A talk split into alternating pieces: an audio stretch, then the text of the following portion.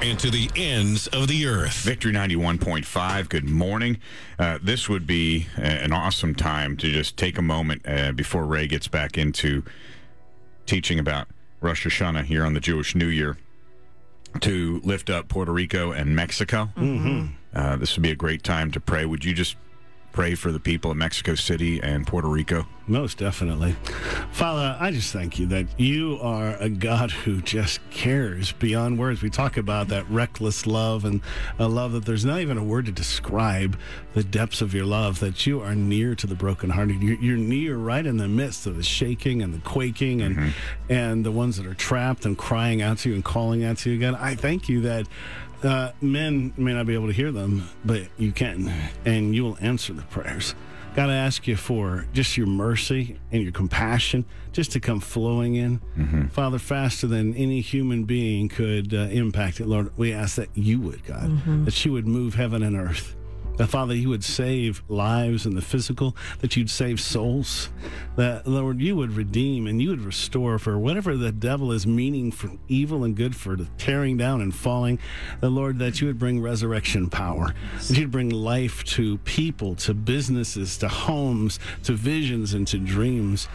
That, Lord, that you would comfort the ones who are grieving, the ones who've lost. There's hundreds that uh, will be grieved over. So, Lord, would you just pour out your spirit and uh, give us opportunities for compassion? And uh, Lord, show us what our part is in it. And then, Lord, give us the grace and the courage to do what's needed. That's right. In Jesus' name. Amen. Amen. Amen. So we're we're praying for people. Uh, obviously, in in the Caribbean, I think the next pathway is the Dominican Republic, and I know many of our listeners have compassion kids from the Dominican Republic. Uh, there have been many mission trips, even through uh, RLN Oh, Global, definitely. It, down it really to the cha- DR. It changes you. You know, like I've been to the Zona Maya area, I've been in the jungles, and I've been to Haiti, obviously, and Corey's been to the DR. And you know, when you when you come into those kind of communities and you think of an earthquake, you're going, "Oh my goodness!" And it's not like America. It's nothing like America. Right. Changes everything. Okay. Um, thank you for praying. Ray is in teaching on Rosh Hashanah. It is beginning tonight at sundown, the year 5778. So we're looking at the number eight, essentially, and like we were joking, you could almost call this break huge because uh, you know it's unusual how things become very significant once you start to study hebrew and study the language and the numbers uh, a lot of things become very obvious like 10 years ago was of course the last eight and now we're getting ready for 2018 it was 2008 and it was very obvious because of uh, Obama's message of hope and change as he's running for president. It made it pretty obvious who was going to win. Uh, the the concepts he was speaking were very in line, obviously, with the numbers there, and he would go on to be elected. As 5778 arrives, President Trump is already doing what he's changing. He's changing everything back. So he's sweeping it the other direction. Um, in fact, the presidency in America is pretty much built to be an agent of change because elections occur every four years. If we like what we see, we vote them in again, and that's eight years. And guess what happens? Everyone who's ever been in there eight years has brought significant change, good or bad. The Hebrew number for eight is het. It looks like C H E T, but it's a het rather than chet. But if you get chet in your mind, go with that. So um, the letter or pictograph, are you ready for this? Is a fence or a wall. Whoa. And that's what I thought when I s- when I saw it coming up this year. I thought, you know, you know, in the same way the former president had his message in his time, this president. Uh, he's right on target, exactly what's coming forth, and that is a wall. So the picture now now, don't get carried away. I know people like or don't like him, but I want you to think about the significance in this because it's more than just a wall. Because again, it's pictures, numbers, letters, and all this, right? So the number eight is made up of the the picture that is is made up of the number the picture from number six and number seven, and it's connected at the top. It almost looks like the letter pi, uh, not the food, but the number. So if you take the number six and seven, all right, six is Vav. It speaks a lot about people. Mm-hmm. Seven, Zane speaks a lot about time. So you could say, and it's will be interesting for you in your walk in ministry now, that Het speaks to community, spending time with people.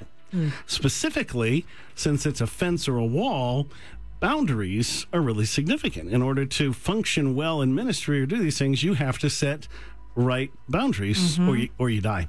So boundaries enable safety, right? Mm-hmm. The right people to be in community together. You don't have a women's group and this group and that group. You you put them off so they can each have conversations and it's just structured mm. and organization within churches, right? Wow. So for 5778 Trump definitely has the right message for his time. But what's interesting here for Christians especially, another word that contains the het sound is the word chen, which is grace. All right. So it's hmm. C H E N. It's the CH is the eight. Since het is the line that joins six and seven up here. So what makes eight is six and seven are connected by grace. Hmm. All right. That is what helps form, if you will, a yoke where they can mm-hmm. walk together. All right. So grace works like a yoke that helps us minister to people. So, depending on your perspective, it's a good year to be a Christian who loves ministering to people, or it's a tough year because people will be facing issues that require ministry. So, it can go either way, but it's very significant this year, especially for David, as you step into where you're going.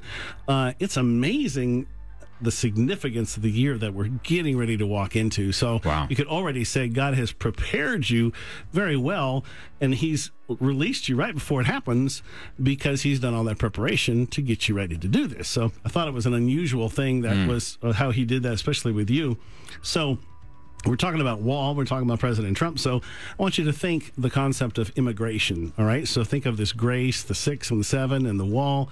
So we love people but we have to have boundaries. So grace is going to play a big part in success or failure of this next year how the church handles it how the president how our, our nation handles it. All of it should be done in the right way. And that's why it fell into this year. You know, they've tried to do this for years and years, for probably 20 years, but it took this year because this is the time. This is the season when all of those things combine and it can be done well. So, You've obviously heard the expression "l'chaim" to life starts with the het. The word "chai" C H A I is short for life and resembles a lamb because the lamb gives life. That's what the mm. Jews would see that.